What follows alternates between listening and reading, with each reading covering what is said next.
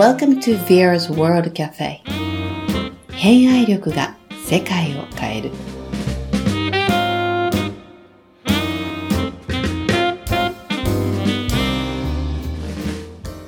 今日はビエラズワールドカフェへようこそ。はい。ありがとうございます。はい、ありがとうございます。えー本日のスペシャルゲストは、はい。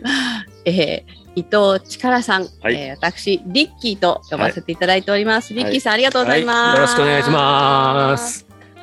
はい、今日ね、早速、あの、すごい素敵な風 景が見えてるんですけど、はいリッキーさんは今、はいどこでどんなことをされてるんですか？はい。神奈川県の三浦半島に、横須賀市のちょうどど真ん中に、な小さな農園で、えー山と農園で、えー農業を中心とした事業を行っております。脳の道をまっすぐ行かれてる方ですね。まあ、えー、まっすぐでもないですけども、はい。右往左往しながら行きますしてます。はい。素敵な答え。はい。でも今小さなって言ったんですけど、はい私にはあの結構大きく見えるんですけど、一回ね、ここ、はい本当山と畑っていうように山も歩かせていただいたんですけども、はい。これで小さいんですか？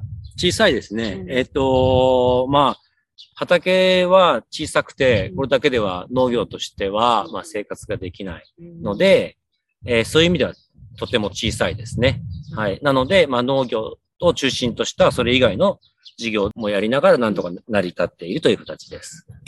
はいなん。か具体的にもう少し、はい農業って言ってもいろんなあのはい農業があると思うんですけど、リッキーさんがしている農業ってどんな形なのかっていうのをちょっと教はいえっ、と、農園の名前うんが、えーアリンクリンの森っていうんですけどアも、リンクリン。はい。沖縄弁でアリンクリンっていうのは、えーあれもこれもっていう意味です。あれもこれも。はい。あれもこれも。はい。はいえっ、と、ここは、えーまあ、私が野菜を作って、たり果物を作って出荷だけでは成り立たないので、まあ、いろんな方に集ってもらって、うんうんえー自分の好きなことや得意なことをここで、えー実現してもらう。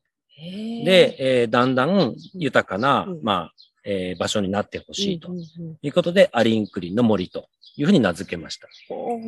例えば、うん。えーここに来てうん。畑の一区画をつく使って、えー畑をやる人がいれ、いるし、いたりとか、うん。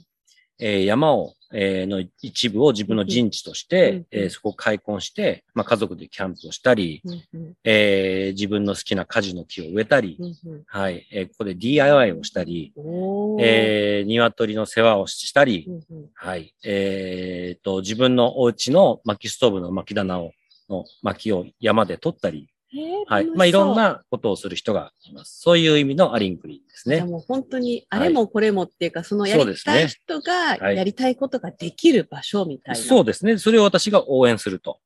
という形ですね。で、まあ、その人たちが、ここで来ることによって、お金も落としてくれるので、うんえー農産物の、いや、卵の出荷と、うんうんまあ、そこに来る人たちの、ここでの落としてくれるお金で成り立っているっていう形になっています。まあ、体験、型、里山体験サービスっていうのかな硬い言葉で言うと。うんうんうん。はい、そんな形です。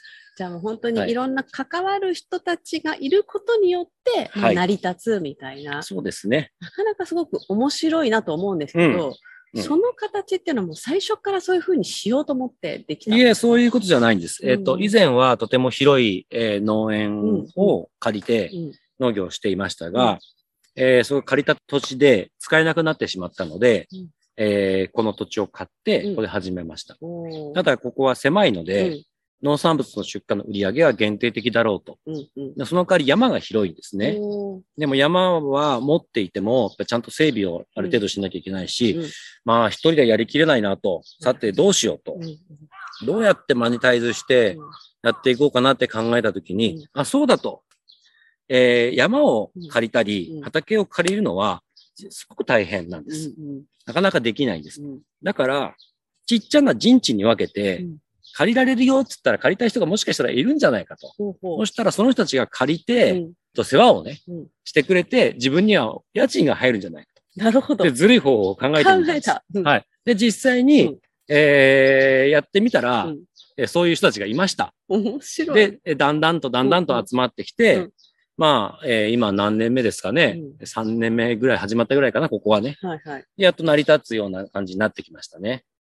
はい面白い。でもその、はい。そういうアイディアってすごく面白いし、はい。思いつく人って結構いるけど、はい実際に実行する人ってうん。なかなか少ないと思うんですけど、はい。なんかそれはうんリッキーさんができた秘訣みたいなものってあっなんですかね。まあ、苦し紛れに思いついただけたで、うんうん。そんなに計画的にそれをやるために土地を買ったっていう、土地を買ってから、うん。この土地に合う、合う使い方は何だろうっていう角度で考えて、まあ以前やっていた農園でも体験サービス的なものをやっていたので、うんうん。えーまあある程度賞賛というか、うんうん。そういう需要はあるだろうと、うん。うん、は思っていました。で、それはその、そういうことが面白いというきっかけ作りを、うんうん。まあ宣伝しても人って集ま、なかなか集まらないので、きっかけを作って、うん。ちょっとだけ体験を、うんうん。えー提供して、うん。そこからその集まった人たちがうん。自分の思考に合った、うんうん。えーなんて言うんだろう、その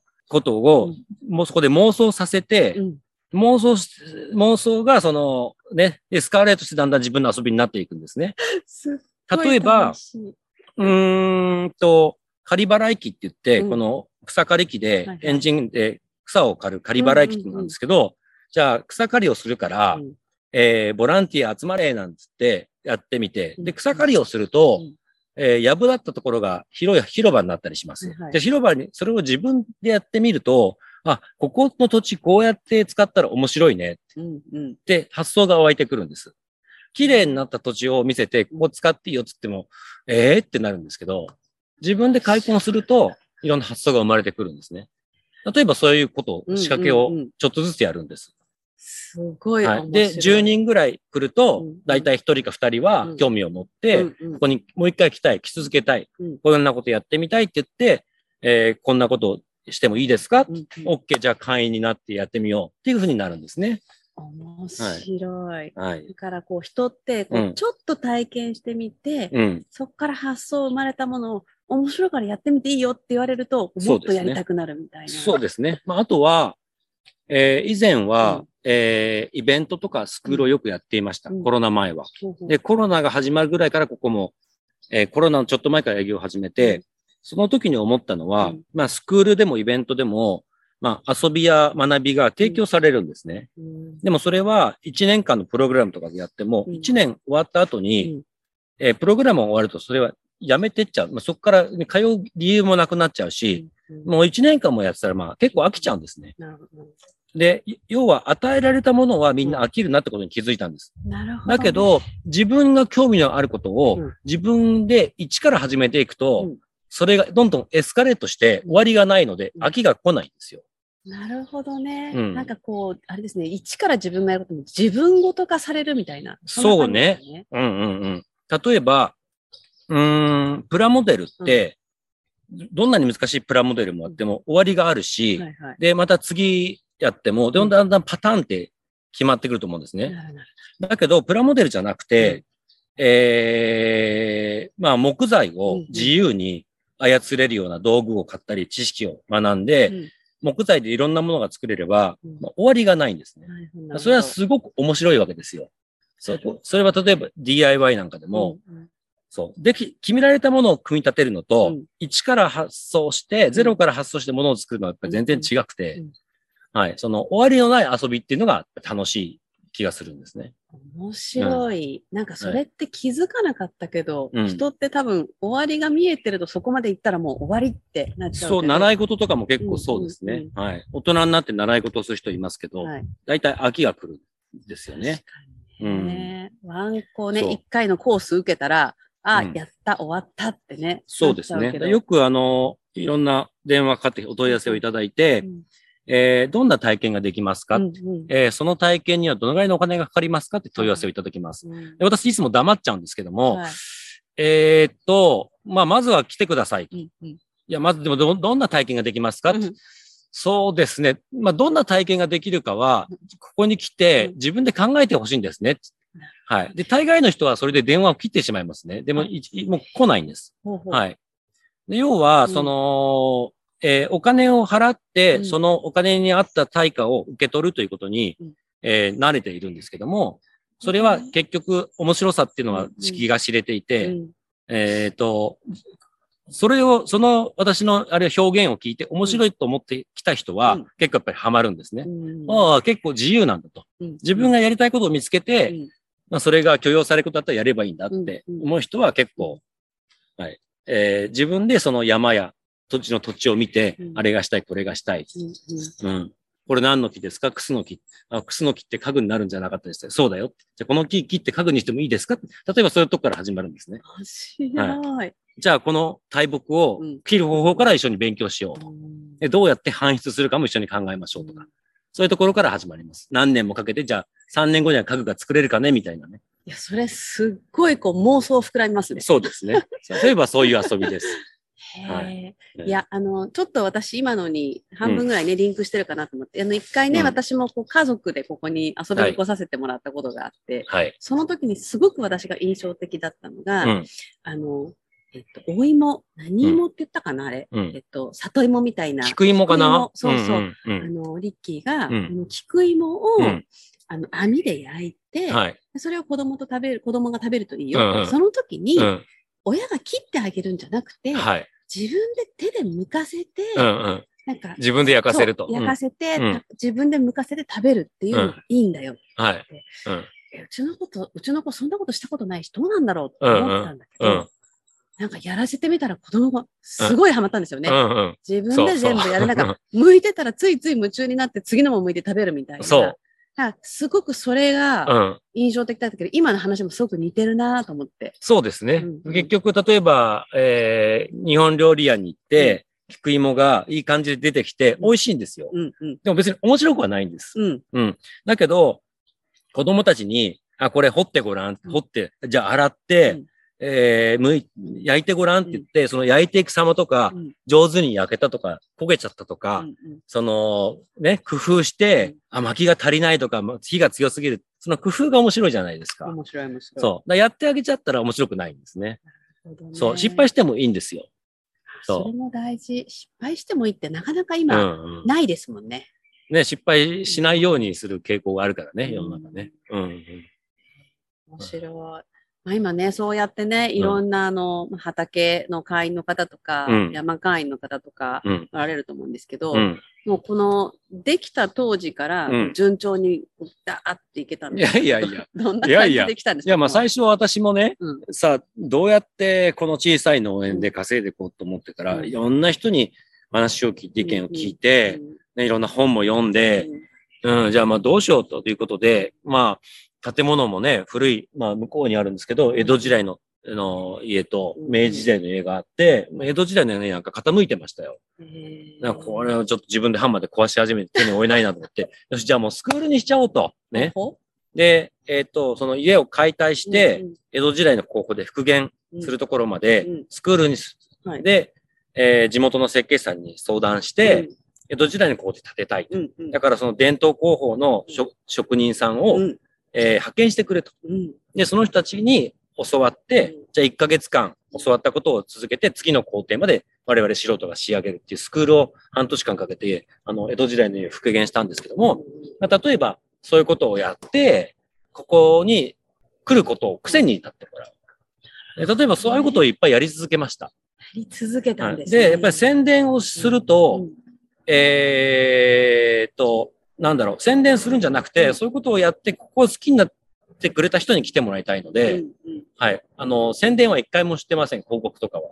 すそういごう、なんだろう、うん。癖になっちゃった人が、癖になっちゃった人に来てほしい。あとは、毎回毎回知らない人が来るのと、うん私は面白くないじゃないですか。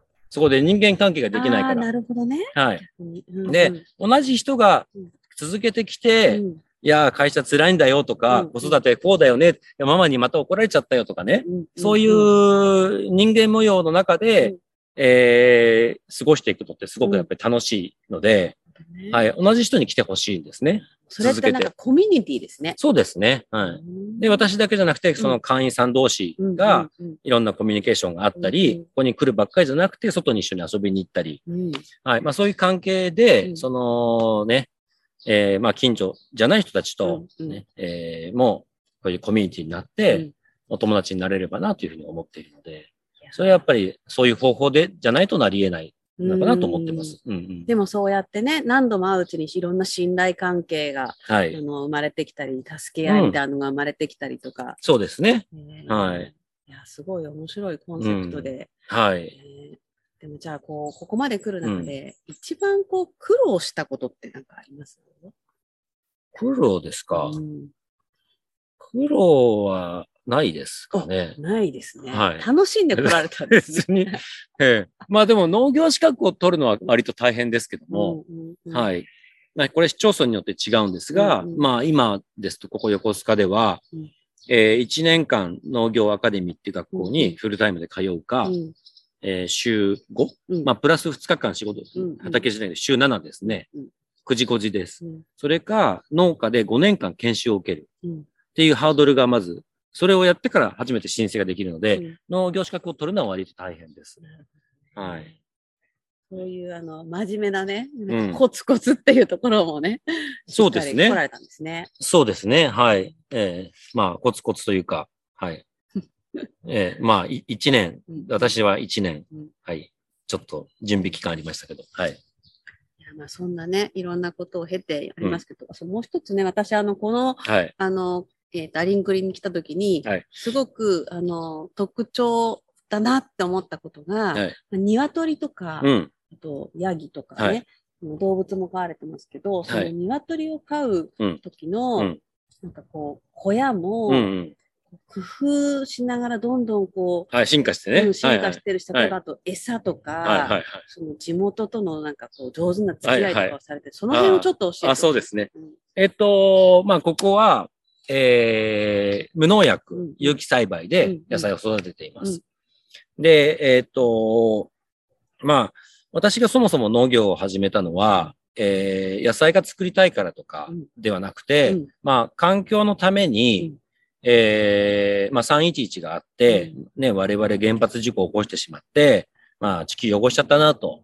で、まあ、私も、えー東京に前住んでましたし、えー一人の大人としてね、うん。まあ、責任を感じました。うん。なので、もっと環境に寄り添った、うん。えー暮らし方とかうん。仕事をしなきゃいけないなと思って、まあ、仕事とえー暮らしを変えようと思って農業を始めたんです。うんまあ、だから、有機農業という以外の選択肢は自分にはありませんでした。薬を使うんだったらやめた方がいいと思ってます。うんうんうんはいで、えっ、と、有機栽培をやってると、うん野菜が虫に食べられちゃうんですね。で、土の中に芋虫がいっぱいいて、うんその芋虫がね、野菜を食べちゃうんです。で、その芋虫を探して手で取っていました。よく思ったんですね。こんな時間をかけて野菜を育てても、うん合わないじゃないかと。うんまあ、そもそも合わないんですけども、ね、誰かこの芋虫を手取るのを手伝ってくれってよく思ってたんですよ。ボランティアで。うんでもね、そう、毎日毎日ボランティアに人は来てくれません。うん。あ、そうだ。うん。鶏が取ってくれるかもしれないって言って、で、噂でうん。鶏は1年7ヶ月でうん。潰されちゃうって噂を聞いて、うん。うん。あ、その子たちを殺しちゃう前に俺にくれって言ったんですよ。養鶏業者に。ううん。ん。そしたらうん、20羽ほどもらえてうん、でその子たちを、まあ、小屋を作って、えー、移動式の小屋を作って、うん鶏、畑でうん、その子たちを離してから苗を植えたらうん、その芋虫がいなくなってすごく上手に育ったんです。で、ネットで、防鳥ネットでトンネルを作って鶏をバーって入れて、で、バーってに芋虫を食べさせてから苗を植えるようになったんです。ちょっと移動式の小屋って初めてえーそう聞きました。そうまあ、チキントラクターってアメリカで言うみたいですけど、うんうんあるんですね。そう、あるんですね。で、あ、これいいじゃないかと。うんうんで、もう卵産まないよって言われてた子たちが、はいまあ話し飼いみたいにしたらうん、卵を産むようになって、えー週4個ぐらい産んだんですよ、1羽が。おーうん。だから多分、うんすごく元気になって若返って、うんうんで、ヤギね、前は、えー広大なうん、えー農地を借りてうん。農業やっていたのうでん、草刈りが非常に大変でした。で、まあガソリンを使ってね、草刈りしてるの、これちょっと本末転倒じゃないかと、うん。なんか温暖化やってんじゃないかみたいな感じで、、もうちょっとねうん、あとは、買っても買っても生えてくるので、誰か手伝ってくれないかなと。で、まあ、ボランティアの人たまにいたんだけど、うん。追いつかないんで、うんそうだ、ヤギだって、今度は、で、ヤギって検索したら、ヤギの好きな人たちの情報公開サイトがあって、そこにヤギ欲しいですって言ったら、うんあげますって来た、ー売り、売りますって来たわけですよ。で、ヤギをもらったり買ったりして、とりあえず最初3頭。で、子供たち生まれて5頭になって、で、ヤギは私の大切な最初の同僚です。はいね一番最初の同僚ですね。なるほどね。はい。草刈りを一緒にやってくれて、今はね、向こうで草食ってるのもいますけど、うんうんはい。生まれたたまちゃんね。うん7年前に生まれた。そうやって、で、えーヤギうもん、鶏も、えー糞をして、うんうん。それが、えーいい肥料になりますね。うんはい。で、えっ、と、まあ、えー米ぬかとかうん。が米屋さんで余ったり、あと、おからが豆腐屋で余るんですね。うんうん。あとは、お料理屋さんで魚の頭が余ったり、うん。お蕎麦屋さんでうん、カツオの出し殻が余ったりします。ほうほう。ね、でそういったものを地域の人たちにから集めて、うん。まあ、うちに持ってきてくれる人もいますけど、うんえーそれを餌にしています。うんうんねなので、地域でゴミになるものを減らして、それを、まあ、ちょっと加工はしますけど、えーまあ、発酵させて、うん鳥にあげて、うんはい。えー、で、それが肥料になるという、まあ、循環も埋めるし、うんうんはい。なので、えーループエッグっていう葉山ステーションで売ってます。買ってね。ループエッグ。ループエッグね。はい。まあ、あのーまあ、鳥とヤギと畑のバランスがとてもいいので、はい。あのー頑張って、頑張ってく、後ろに映ってますけど、頑張ってくれてます。まさかの私ね、あの、はい鶏、卵のために飼ってるのかと思ったら、まさかいや、芋最初のきっかけはそうじゃないです。はい。もう芋虫取りを誰か手伝ってくれと。誰か。そう。で、もしかしたら使えるんじゃないかと思って、卵を産まなくない、産まないよっていう鳥を使ったと。うんすごい。なんか私、ほんとさっきから話を聞いてて、すごいなって思うのが、うん。なんかこうして、こうできないかな、ああ、できないかなっていうのを、はい。こう、なんでしょうね、必ずしも、うんあの、こう、まあ、お思いついたことをまず、うんこれじゃないかと思ったらやってみて、そうですねそこから。どんどんこうね、はい改良してってるっていうのが、ええ。すごいなと。私には上司も何もいない、上司もないし、常識もないし、知識もないので、え農家の出身でもないし、農業大学や農業高校も行ってないので、うん知識ないんですね。だから、まあ、とりあえず思いついたらやってみると。逆にね、自由に、はい。そうですね枠。組みにとらわれないでやるっていう、はい。それがね、素晴らしいですね。い、や、うん。もう本当ね、いろんな楽しいお話が聞けて、もっともっとお話を聞きたいんですけれども、はい。ぜひちょっとあの、これからね、うんあの、どんな取り組みをされようと思っているのかっていうあたりをちょっと、ああ、これからですか。うん。まあ、えーっと、そうですね。このまんまでも全然いいんじゃないかって皆さん思うと思うんですけど、割と私秋っぽくてですなね、るほど。えー開拓していくのはすごく好きなんですけども、同じ開拓されたものを運営する、する、走り続けるのは割と苦手なんですね。うんすぐ飽きちゃうんです。うん、うんなので、今もう農業10年やりました。うんで、えーここの経営も、うんまあ、良くはないけど、まあまあ安定してきて、うんまあ、このままいけばいいかなと思っています。うんで、えーまあ、地域に食料を供給することだとか、えー環境について考える機会を提供する場を作るっていう意味では、そこは満足しつつあります。だけども、私も、えー、50になりまして、まあ50にね代になりましたので、まあもう少しは世の中のためにね、役に立とうかなと、えー、少し芽生えるようになりまして、えー、なんて言うんだろう。うん。うーん。もっと苦しい思いをしてる、特に子供や若者、うん、を、の、に寄り添うことができればなと思っていて、うん、一年ぐらい、まあそういうことに関わってる人たちといろんな話をしながら、はい、まあこの場所もちょっと、ね、有効活用しながら、はい、うん、ね、ちょっと具体的な方法まで決めてないんですけども、はい、えー、ちょっと苦しい気持ちの子が元気になれるような、えー、ね、きっかけ作りをしていきたいなと。へえなんか、はい、この次の10年の目標です。すごい。なんか、あの、今までのね、リッキーさんのお話を聞いてると、うん。きっと、えー一般的な思考ではないような新しい面白い取り組みがされるんだろうなっていうのを今ね、聞いてて、うん、すごい。どうせだったらね、ねはい。思ったんですけど、はい。あの、おせっかいながらね、はい。なんかそういうことをやっていくのに、こんな感じの人が、なんか、うん。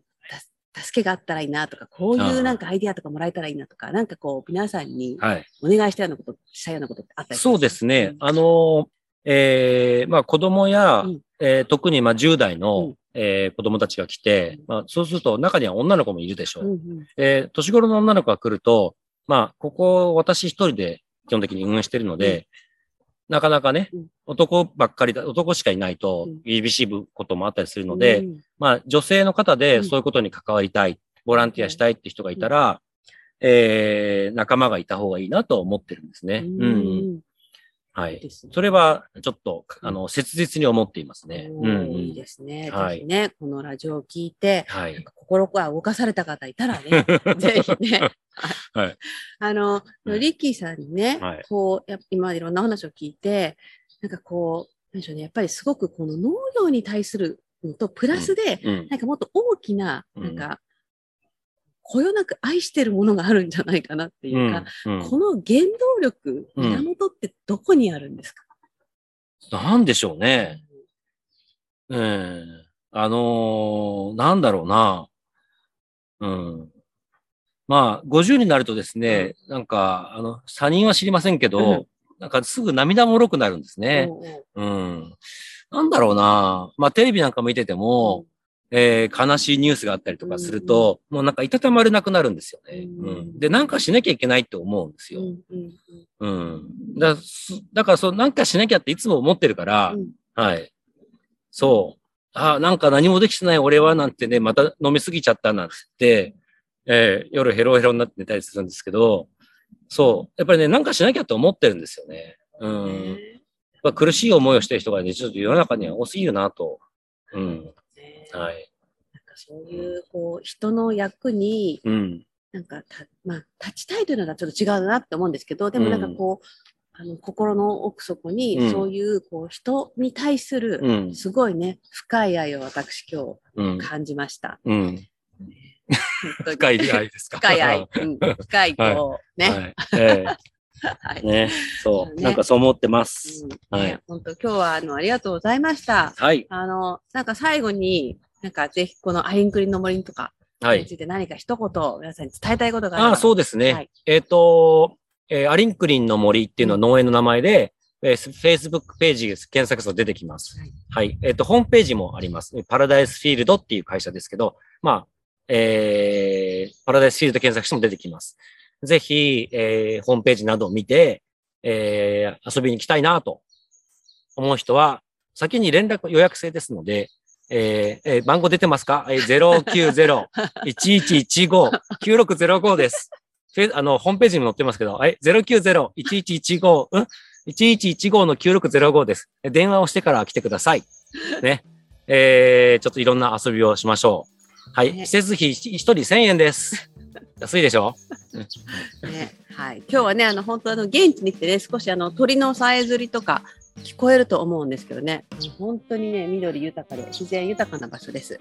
ね、今日はあの、本当にあの、お忙しい中、貴重な時間をありがとうございました。忙しくないんです。ありがとうございました。ありがとうございました。またじゃあ、皆さん、Have a good day! はい、ありがとう